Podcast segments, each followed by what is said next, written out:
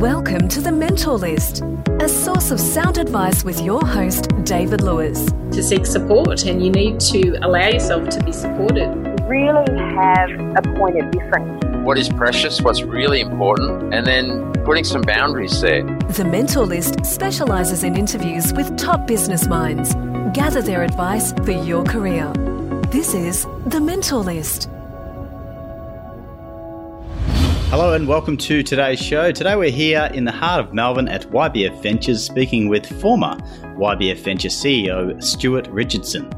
This interview will take us from the Royal Australian Air Force across to Stanford and then back to Melbourne where we're founding YBF Ventures, which, as I mentioned, is where we are today here at YBF Ventures here on Bourke Street.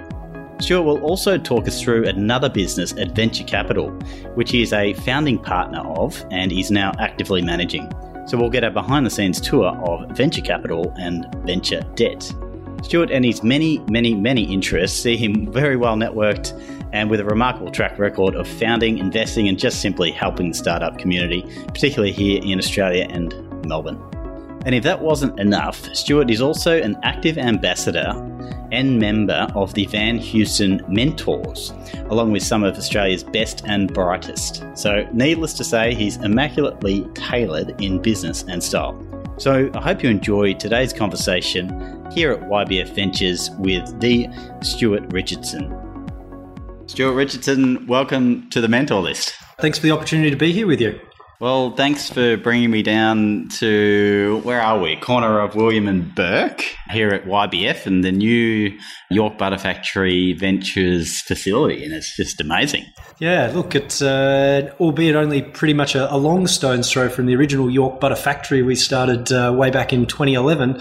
It's amazing how much we've been able to, to, to, do in a relatively short space of time, and how far the entrepreneurial ecosystem has uh, has come.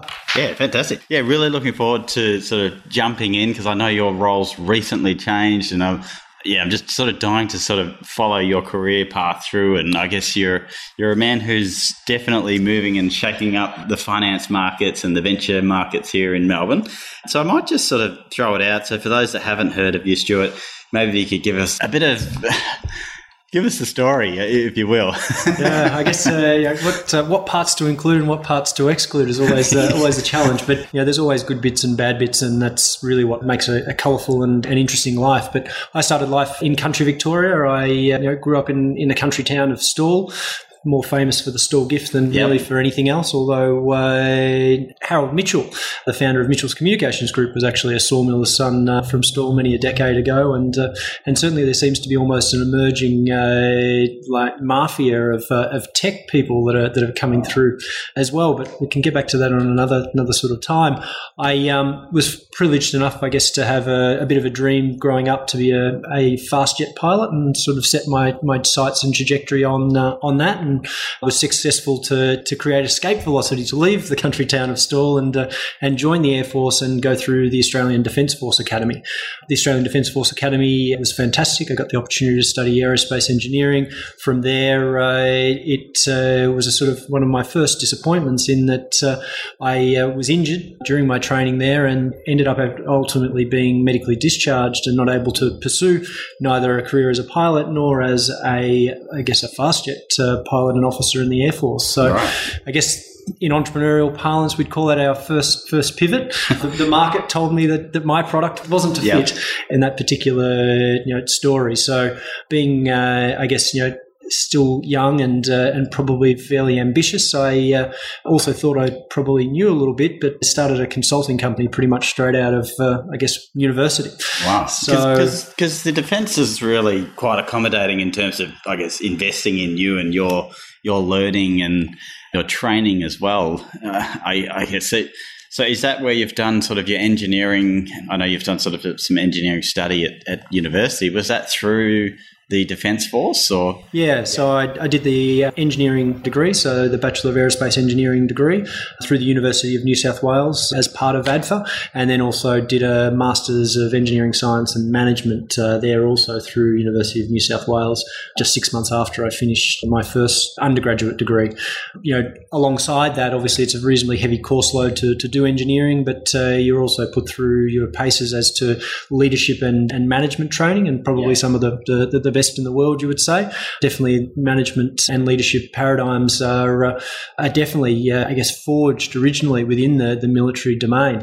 Although I think that this new world is demanding that our approaches do, do change. But uh, investing in education is, was definitely something that I, uh, I did and, and I did focus on and was, uh, was reasonably successful at. And I guess that really kind of culminated when I took, I guess, some time off and went to study at Stanford in, in 2009 as, as somewhat of a, a mid career break or sabbatical and to study Stanford Graduate School of Business's flagship program, the, the Stanford Engineer, uh, Stanford Executive Program.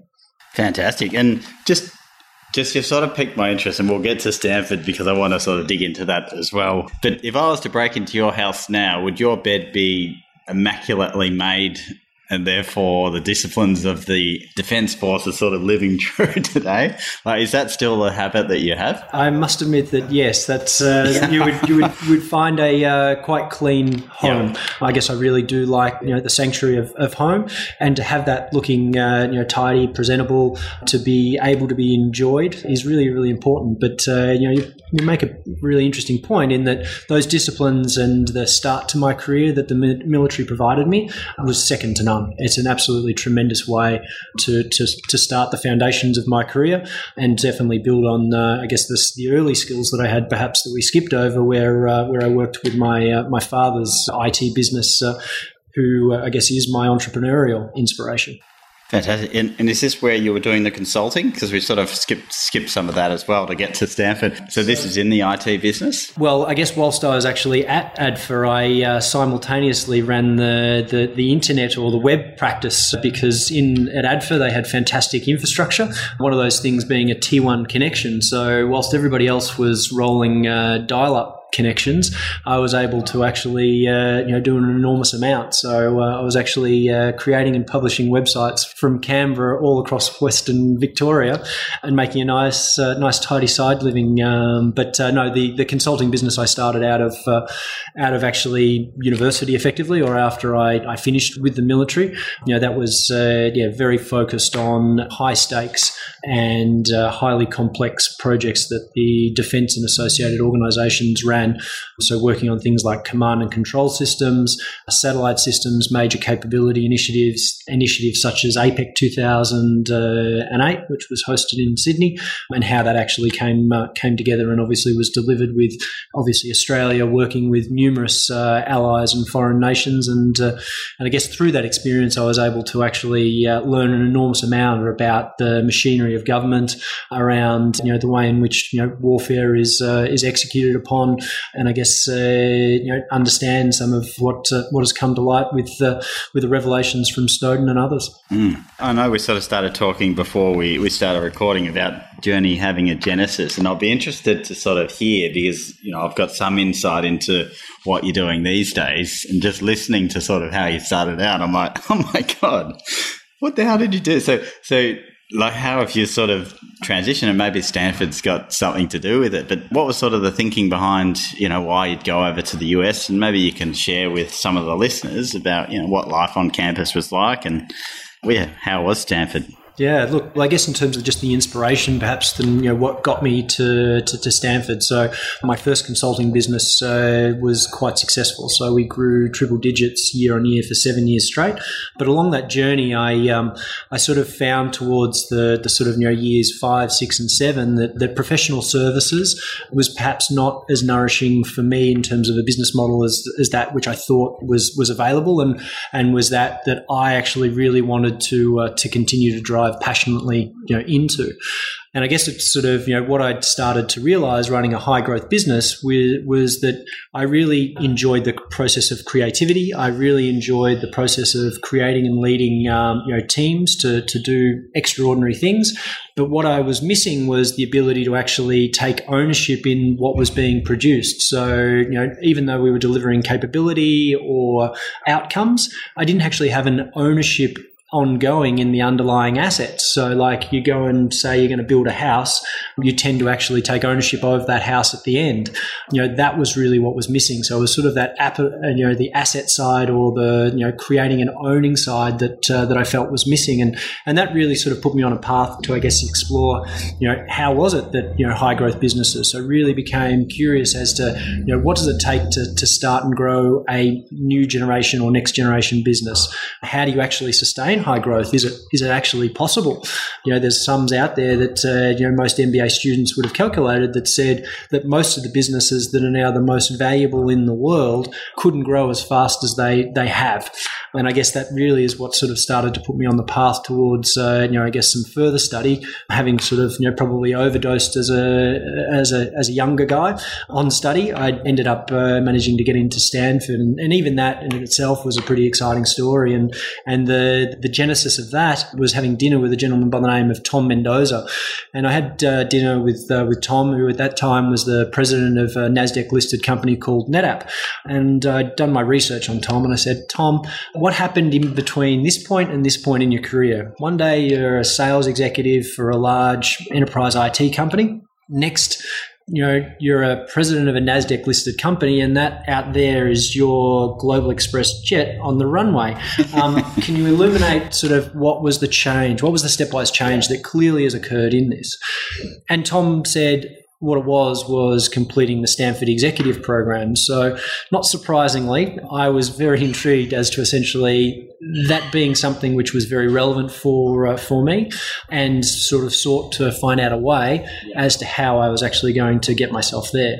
At this stage, I was still just 28, so I wasn't exactly uh, full of experience, and so thought that I would have to get myself a, a Fulbright scholarship in order to actually achieve that level of, uh, of opportunity.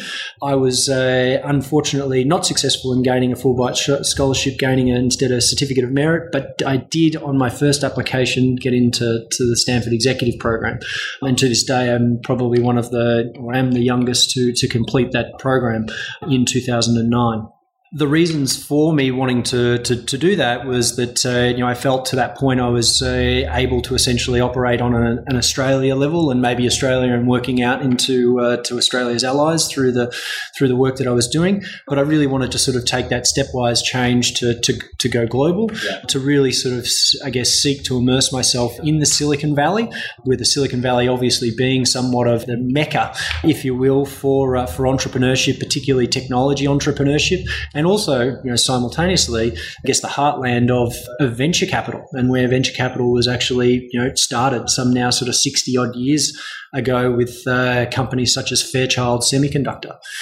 So, so really, that was sort of you know what set me on that pathway, and it was for me to be able to create a stepwise change in my career from being domestically focused to truly being globally focused, and then going through that process, which was obviously amazing. You know, the types of people that were uh, the faculty there. So the Graduate School of Business obviously has amazing faculty, but on the Stanford Executive Program, they put their best.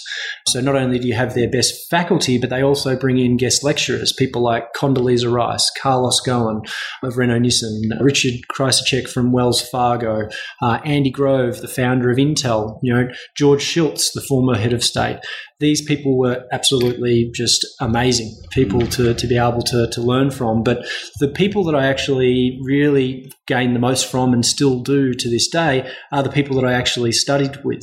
So there were people like Sanjay Mehrotra, the SanDisk of the founders and, uh, and ultimately the CEO when it sold for $19 billion to Western Digital. You know, he now is the, the CEO of a company called Micron, and during his tenure, he's already two two x their uh, their share price. And we're not talking about from a low base here. We're talking about tens of billions of dollars of value created. And these are people that I now am able to call friends. And each time I travel overseas, there's always that opportunity to, to engage with them. But there was 83 amazing people that uh, that I was able to, to, to work with and still have that amazing network. And I think that that's where education is really going. It's it's not necessarily just about the content because content is now becoming pervasive and much more accessible. It's actually about the networks and the relationships and what you actually do to nourish and activate that content, which is so vitally vitally important. And uh, And it was through that experience that I really sort of set my pathway back here to Australia and to, to really ignite the dream of I, that I wanted to, the vision that I wanted to fix venture capital here in Australia. So when you say fix, so what was, and I've heard um, uh, anything over seven million is really hard to get money from. I'd, I'd, probably challenge that and say it's hard to get anything full stop in Australia. And I know a lot of businesses, even ASX listed businesses, are always looking to the US or Europe around how they're doing their funding. And so when you say it was broken or it needs to be fixed, so what is the what was the problem, or is it still the problem? Well, look, I think that we've got a number of challenges. Let's just say, rather than necessarily just problems. So post GFC, we've obviously uh, you know seen an evacuation of the alternative investment class. We've seen a real flight towards or away from a liquid asset. So investing into into say venture capital as a, as an example, where you've got a, a seven to ten year lockup of that uh, of that capital. But really, what the problem tended to uh, to be and has been illuminated over time is that we here in Australia have just had a very very poor track record historically of venture capital investing. So if you were a vintage 2000 through 2007 fund, your performance was such that asset consultants would actively recommend not, even if you're able to pique the interest of the, the investor, asset consultants would actually actively recommend that they don't pursue venture capital in Australia because we don't have any quality managers. And so, you know, the really the only way in which that uh, that I guess I could see to to I guess fix venture capital was from the grassroots up. So, bringing back the model of a super angel fund venture capital became uh, became exactly exactly that. Very quickly, I also started to realize the value of the ecosystem which uh, surrounds that, and then fairly quickly thereafter, we established York Butter Factory or YBF to really provide a home for that activity. And you know, I guess uh, we can we can circle back on that shortly. But uh, it was about how do we actually create something from the grassroots. The other challenge that we've got here in Australia is, is that I think that we're now 26 years of perpetual economic growth deep. And we've done that relatively without risk on a global basis, you know, we don't have the, I guess, the, the, the, same sort of trajectories being, being, I guess, charted by majority of advanced economies. And certainly until probably three or four years ago, you know, money in the bank was going forwards, whereas in any other Western economy or advanced economy, money in the bank actually goes backwards. Traditional assets don't return double digit returns, i.e., property, let's just say. So we've got a really unique sort of set of circumstances here where there's actually a quite perverse expectation as to what level of risk do you need to take for what level of reward. Equally, we have, you know, very, very large pension funds or superannuation funds, two and a half trillion dollars worth of assets. It's one of the largest contiguous sort of pools of funds in the world, but its exposure to venture capital until probably the last last three years, venture capital in Australia has been near zero. So, as a lucky country, as essentially a smart country, as essentially a country who prides itself on the fact that we are number one or number two, or certainly in the on top of the leaderboards of creating papers and patents and all of the the supply side of innovation, what we're missing is essentially the demand side, the ability to commercialize. And at this point in time, we are dead last in the OECD for commercialization. And so what that means is we've got this enormous latent capacity of human capital and intellectual property in this country through obviously a very, very successful education system and an ability to create, I guess, academic and research product, but our ability to actually commercialize that and see it realize its potential on a global basis that just isn't here yet. And it's not through lack of, I guess, uh, you know, desire, but I think structurally we've kind of set things up in such a way that that, that focus hasn't hasn't been enabled. So if we to take just a, an example of that, you know, if we're on the supply side, as you said, and I've just created a patent for a an amazing device that'll make you look amazing or whatever it does. Are we saying that then this sort of slips into other more established structures, whether it be the US or Europe, and so they're actually getting the benefit of what you said, the commercialization? Okay, so it's not a lack of brilliant thinking; it's more around where that value ends up. Correct, or where that value is being realized. And uh, at this point in time, there's an enormous, as we're saying, latent capacity of that. So a lot of its value is actually the potential is not being realized. Instead, we obviously drive a lot of our value in the economy through, you know, digging things, you know, out of the ground and sending them offshore unenriched. You know, obviously we've got a very large services economy, an education economy. We've got tourism that uh, that obviously supports us in agriculture, but you know, high tech manufacturing and you know, technology businesses. You know, these are these are not major sort of you know drivers yet of the economy, but given the, the ingredients that we've got, the supply side, I was saying, we do have the opportunity to do a lot more and to see that potential realized. And in today's day and age, if you're not realizing it really with a global view in mind, then again, I think you're, you're sort of setting your sights probably too small and certainly too small for to to achieve venture capital derived returns or demanded returns.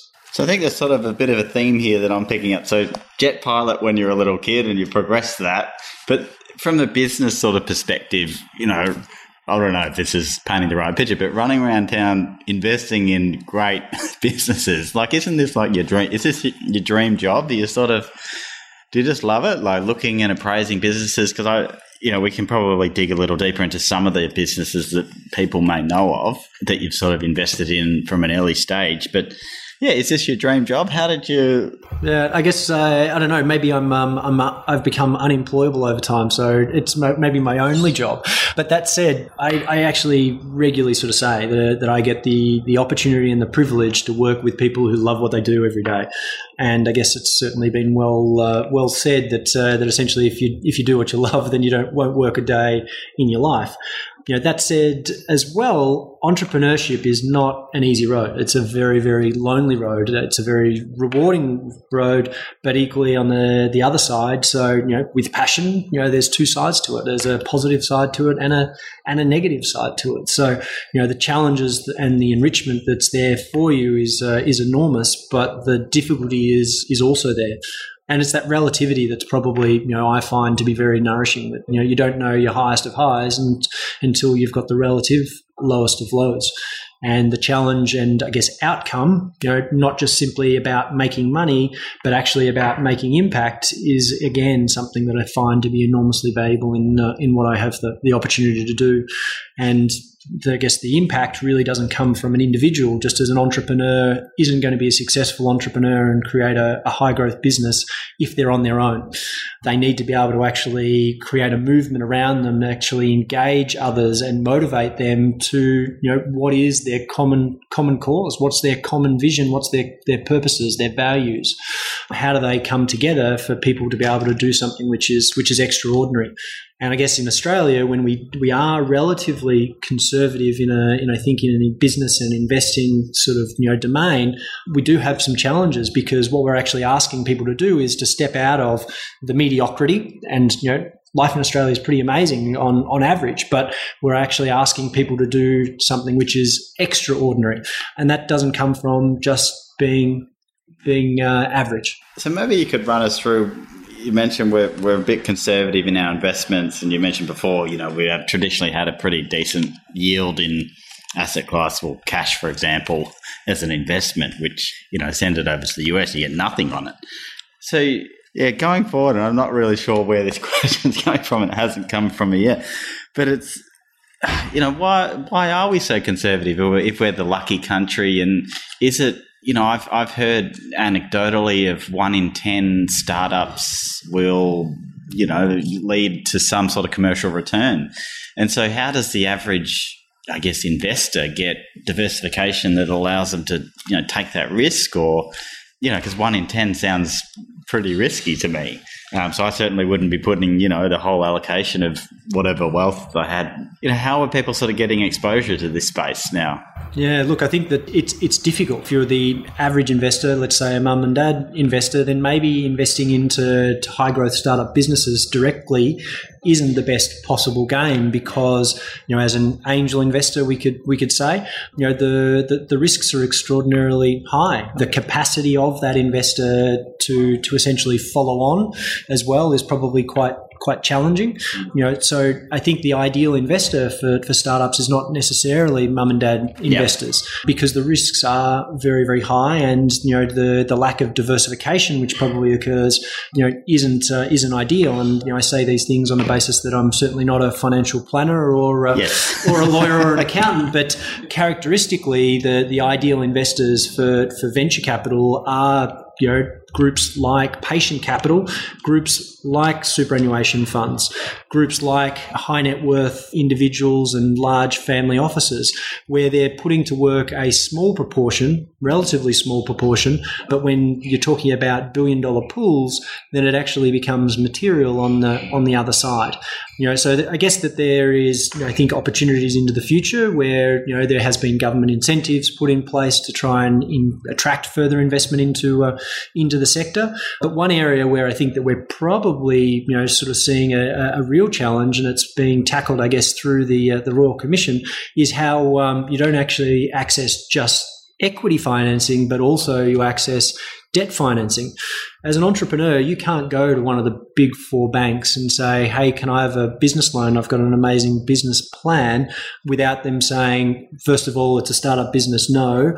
Or second of all, that say, you know, if they will issue you the, the loan, that they want some form of guarantees, whether that's personal guarantees plus, you know, I guess securitize or mortgage over your house, or effectively maybe they, they extend out to, to your family. And, and I think that that's where we really sort of create a mismatch in that funding environment in that the entrepreneur who's actually sort of you know having a go is actually full risk on. Like there is there's no in between. These people are actually you know making enormous sacrifices in order to try and create an create an impact and uh, and create a new business enterprise through which jobs will be created. So you know that's one of the big things that I think that also sort of drives you know what we're doing. It's how do we actually create jobs for our kids?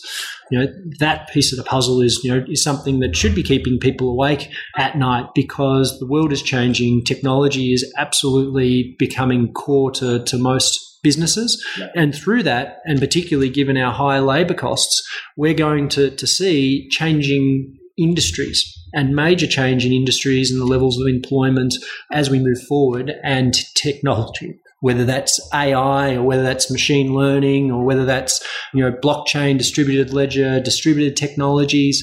All of these things are now starting to, to, to culminate, and we're seeing you know accelerating change, particularly in mature industries, and they're the ones at the moment that Australia heavily, heavily relies upon. Well, it's great also, I guess, as part of York Butter Factory, and for the people that are listening in may not be sort of privy, but you've had sort of the pleasure of dealing with some of these or partnering with sort of the larger corporates here in Australia who are, you know, they're at the forefront of this technology and obviously need to innovate. And um, so it's, you know, and when we did the tour of York Butter, York Butter Factory, it was amazing to see some corporates that are in here now who are just basically in the space. And I guess that's creating this innovative or innovative mix. Or do you want to talk about sort of how that's playing out and helping in, in sort of the future of work or, or where we're moving? Absolutely. Well, I guess sort of from the top down, it's like people do business with people. So, you know, when engaging with and creating communities of interest, whether it's fintech, whether it's health tech, whether it's, you know, IoT, whether it's prop tech, property technology, you know, ladies of York in terms of special interest groups, we've created more than 100 different communities. What we found through the creation of those communities was the entrepreneurs were really missing something. And, you know, with Australia being just 24 million people, the business to consumer or B2C market is actually relatively small, but our business to business market is inordinately well represented. So what we were finding was that the customers of a B2B company, being the ASX 200 and Fortune 1000 companies, didn't understand what was going up in, on in the startup world, but the startups needed to be able to access those corporates. And so, you know, what we tried to do initially was to, to, to close that gap, to bridge Yep. that gap, to be a centerpiece, if you will, or a, a- a point of fusion between the startup community and corporate corporations to enable them to actually understand. So, you know, it was almost like a bit of a matchmaking or brokerage kind of service, which which occurred to sort of bring those two things together. But in building the relationship with the corporates, what we were able to do was to understand some of the, the problems which were actually sort of, you know, keeping them awake at night. Because not every startup business is, is perhaps a fully fledged business product. It might be just essentially a piece, a feature or a, a piece of a puzzle. And it might be something like, you know, responding to know your client requirements in the financial services industry. You know, it's just one little piece, but it's a major enabler of all financial products. You need to be able to know who your client is and to be able to actually do that on an efficient basis. So that's of interest to every player, whether you're a big four bank, whether you're an insurance company, whether you're a, any form of financial product. So to bring those parties together and be able to, to I guess, you know, harmonize or, um, you know, join, join there and align them was really where we sort of started. From there, it's really evolved to sort of, you know, look at other opportunities whereby, you know, corporates needed to, to start to not just simply look at the, their core products, which obviously they're, you know, very mature, but actually what's actually happening out on the horizon. So thinking sort of horizon two and horizon three, what is, what are the changes which are occurring in their industries within their customer segments? How is it that they should be actually able to respond to those? And then in some instances, we would actually create brand new companies where we saw opportunities, rich opportunities to, to work together in some form of partnership and create businesses such as Equium, such as clover.com.au, and also PayActive. It's yeah, it's just like the match made in heaven. Two different life cycles brought together. I look at it as as the toddler or the infant partnered together with sort of you know a, a a man or a woman that's in their prime and together they're sort of you know you bring the structure you bring the process you bring the discipline but then you also bring the energy the excitement and it's just i just see it as such a um, a great combination. And yeah when i found out you guys were doing it i had to get down here and um, introduce myself. Um, so I know we can't cover everything, and you know we've got the time that it takes someone to walk to work or walk the dog. But we're sort of coming towards the end of the interview. But I wanted to sort of cover off some of the other items that you're involved in just before we sort of jump into some some of the more structured questions. And you've just sort of recently stepped away as the York Butter Factory. I don't know why I struggle with that word. YBF. Uh, YBF, that's easier. Thank you. YBF Ventures CEO. So maybe you can sort of talk about, you know, what that ride's been like. And looking at your LinkedIn profile, it's quite hard to actually work out what your day job is because you're involved in everything. So maybe you can sort of yeah share with us some of the other exciting pieces of, of your yeah working career that you've got going.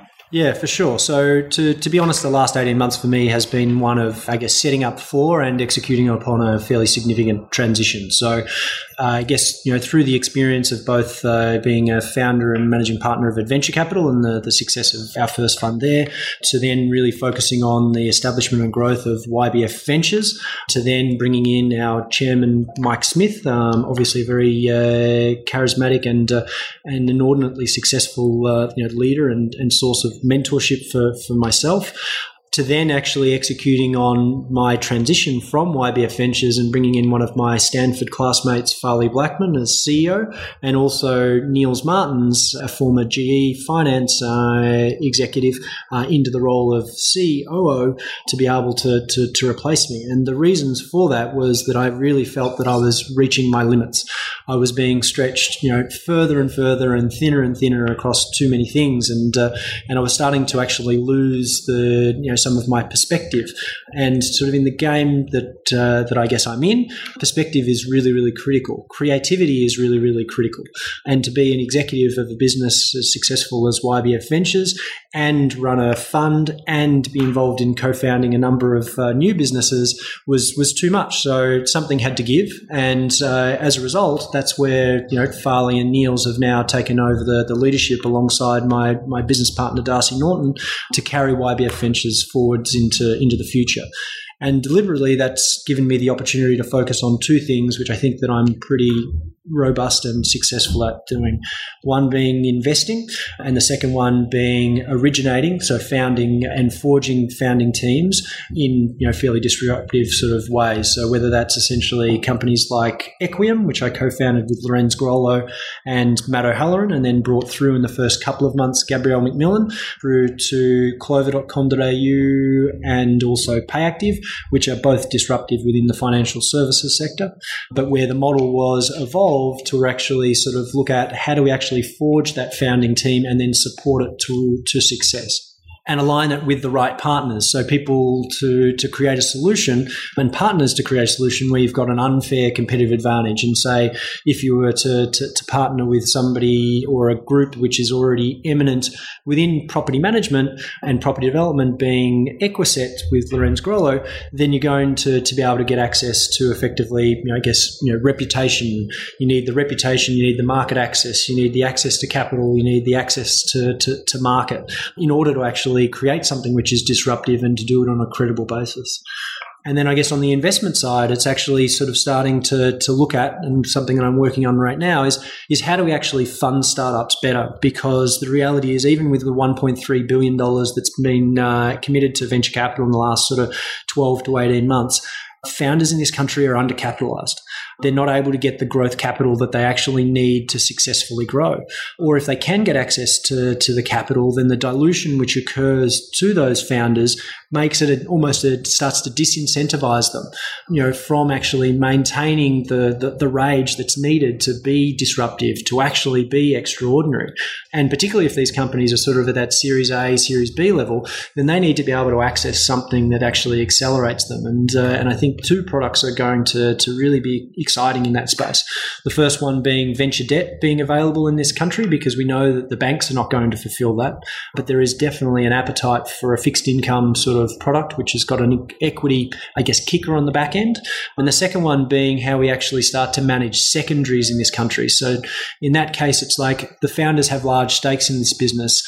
You know, they're not really earning, you know, market wages, but they have perhaps millions of dollars worth of equity in their company. How is it that we actually enable them to take a little bit of that money off the table so that they can actually, you know, eat well. They can go on a holiday. That their wife knows that essentially that there's a there's a there's that this is all worth it. And the other critical thing is how does that founder, now successful founder of a multi-million dollar business, how do we actually get them to focus 100% of their energy on growing this business to be extraordinarily successful and not be focused on, I guess, what you would say to be how they're going to pay for their kids' school fees or, you know, any other sort of financial stress, which is really just a, a complete distraction. Yeah, amazing. Okay, so venture debt. So this is something new that you're sort of chatting before this, and it's it's it's typically been sort of you know your, your traditional venture capital, and you're saying that you know some people are getting turned away, whether that's people's appetite to risk and you know, how much they want to put in and the terms that they're offering. But how does the debt, how does venture debt work? Because, you know, if I go to a bank now and ask them, hey, can I have a couple million dollars? I'm going to build a, a new online marketplace. They'll say, great, Dave, give us the deed to your house. So how is it different, I guess, in, in this scenario? Yeah, so in this scenario, I guess this is this is something which has been done in the Silicon Valley for the best part of uh, 30 years. And uh, in Silicon Valley, venture debt makes up somewhere in the range of 20 to 30 percent of all venture financing, which occurs within that that market. So we're talking about tens of billions of dollars per annum, which is actually put to work in a discipline wow. which you know demonstrates very very low loss rates because of the way in which the the, the, the, the loans are, are structured and the way in which that they actually accelerate you know growth and incentives incentivize uh, you know the the founders to to really sort of you know drive harder to to achieve their their success. So, in terms of the types of companies that this is suitable for, you really need to, to be a post revenue company. You need to actually have the, the revenue from which you're obviously able to service the interest. And then into the future, you need to be able to service both the principal and the interest across the life of the loan. And generally, the, the other thing is this is not a competitor to venture capital in any way. This is about being extraordinarily complementary to venture capital. So, when a Series A round of, say, $5 million goes in, perhaps a venture debt loan of up to $5 million is, is actually put to, to work at the same time. What that what happens there is essentially instead of diluting 100% of what they would, they would only dilute one half the early investors, presuming that the, the founders don't have the capacity to actually participate in that, say, Series A round. That gives them the ability to obviously grow a lot faster and be incentivized to essentially work for the equity that they, they retain through this process. Yeah, amazing. There is obviously, other than the principal and interest, that they, they do actually give up a small proportion of their their, their companies in the form of equity warrants. Those equity warrants basically are a very small fraction, though, of what a straight venture capital or venture equity uh, round would actually demand. So, you know, this is a, a complement to venture capital. It's about how we actually work closely with the founders to have the right equity and debt mix, and also you know enable them to uh, to retain as much of the company and be incentivized for for all of their sacrifice and accelerate them towards their their success. And I think that the other piece of the puzzle is investors are finding this extremely uh, attractive, given that uh, you know the funds that sit behind it are a five-year fixed-term fund. There is fixed income like characteristics. So you're actually getting payments across the life cycle of, uh, of their investment. And then secondarily to that, they're actually being able to, to access this equity kicker. So they're getting the, the access to the alpha as well as a very, very strong yield. And then the duration risk on these loans as well, given that they're generally going to be two and three years is uh, and fully amortizing. So then what we're having there is just a one and a half year duration risk, which really means that the, the money which is at risk is actually quite attractive for the yield which it uh, which is actually providing. Fantastic. Well, thanks for sharing. It gives me a lot of perspective. I thought it was sort of one or the other, but it's yeah, it's interesting to know that obviously you can not dilute down as much and go the venture debt way as well or uh, on its own. So, yeah, thanks for the context. So, just conscious of time, and I know that I could definitely talk about this all day, but I know you've got to get back to your many, many things that you do. So, just a quick question around advice. Was there advice you received or wish you received, I guess, through one of the parts of your fascinating journey? Yeah, look, I think that, uh, you know, I, I wish and I and I've been on this journey myself, but effectively that um, early in my career was all about very much the hard systems or hard data, and and effectively not trusting in intuition. I think over time, essentially understanding soft systems and understanding ecosystems and influence, that's really been um, you know something and that, that I've really gained, and then therefore trusting intuition and not not ignoring intuition is is, is something to to really look at. I think the, that being ambitious is, uh, is is really critical, and not to be ashamed of that. Here in Australia, we do have the tall poppy syndrome. I think that that's really a, a scourge on this uh, this nation and this nation's potential. You know, we are a highly capable uh, community of, uh, of entrepreneurs here in Australia and able to to make impact on a global basis. We should be proud of doing that. Fantastic. Thanks for sharing. And just was there some advice? Advice we've just done. Advice. Was there some habits that you could share as well that you think have helped you in your um, whether it's day to day or um, long term goals? Yeah, look, I think that uh, everyone talks about balance, but but I think that you know don't overprogram your schedule. So always leave leave time to be actually able to get to, to thinking time.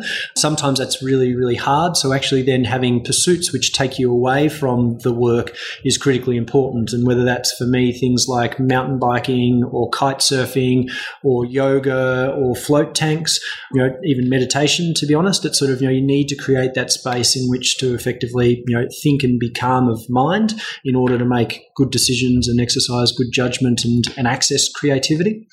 You know, that's probably the you know the, the, the good thing. Like you know, just to work all of the time, you can be guaranteed of one thing that uh, that you ultimately will burn out, and the the costs of burnout are far greater than the costs of managing it through uh, through life. So the quote, I know you are a Marcus Aurelius Aurelius fan. So do you want to fire off the quote that sort of resonates with you? Yeah, for sure. So the quote is: "The universe is change. Our life is what our thoughts make it."